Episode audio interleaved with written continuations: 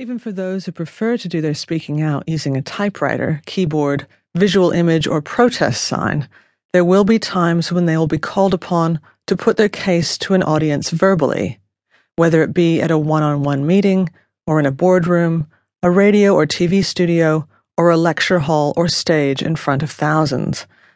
Naturally, the speaker's voice will not only be the vehicle for the speaker's messages, but can also convey its own messages including some things we may not have intended to convey, like distress or a lack of authority or credibility. With listening being as subjective as it is, we can never fully control the way we come across to listeners. More on this shortly. However, we can control our message and some of its impact, and we can also put in work to make ourselves more comfortable speaking in front of a few people or even large groups in what might be considered nerve wracking situations. The more comfortable we are, the more likely we are to accept subsequent opportunities to speak out, and the better we are able to perform and hone our skills through repetition and experience. Displaying clear signs of intense nervousness tends to undermine a speaker's message.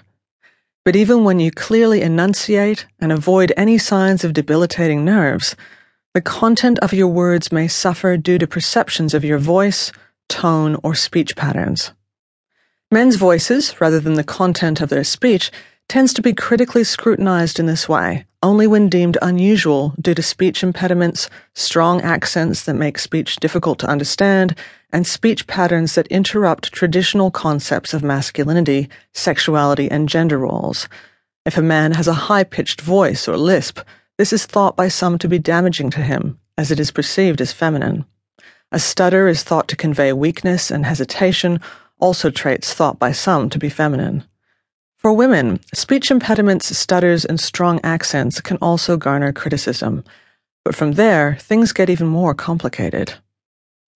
Women speaking in the public eye, without obvious nervousness, stutters, or speech impediments, frequently find their voice quality or tone remarked upon sometimes to the exclusion of any comment on or engagement with their actual words and arguments. There are the accusations of sounding shrill or hysterical, like Senator Penny Wong in Chapter 1, and there are also complaints about sounding grating, ditzy, or like an airhead, and some even more inventive insults, like this one sent to the Nine Network about accomplished reporters Lisa Wilkinson and Georgie Gardner. Hello, producer. I am totally fed up with the combination of Lisa and Georgie. They're shocking together, and it's like listening to a chorus of cats. It's worth remembering that advising women about their voices is nothing new, just like advising women to be silent. Woman's World, a comprehensive late 1950s manual for women on beauty, cooking, etiquette, and deportment, has a chapter called Voicing Your Charm. Some of the advice is helpful and includes avoiding the excessive use of like or um in sentences and making sure what you have to say is worthwhile. Fortunately, not many people these days will openly admit to not wanting to listen to women, but a surprisingly large number of people still angrily comment on how annoying women's voices are, apparently in the belief that the femaleness of the speaker is not the issue, but that they just sound wrong. When not being criticized for sounding shrill, women tend to cop complaints for things like valley speak, a style of speaking originating in Southern California's San Fernando Valley, which became internationally popular for a time, featuring rising intonation and frequent use of words like totally and like, and uptalk, ending sentences with an upward inflection, or having nasal, high pitched, or breathy voices.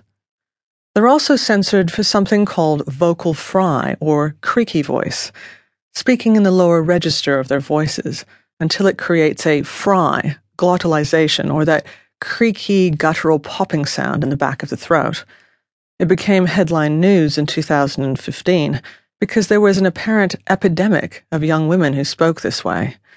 Numerous news reports actually used that very term, epidemic, as if women's use of vocal fry were on par with polio. It is less often pointed out that many men also speak this way, including actors.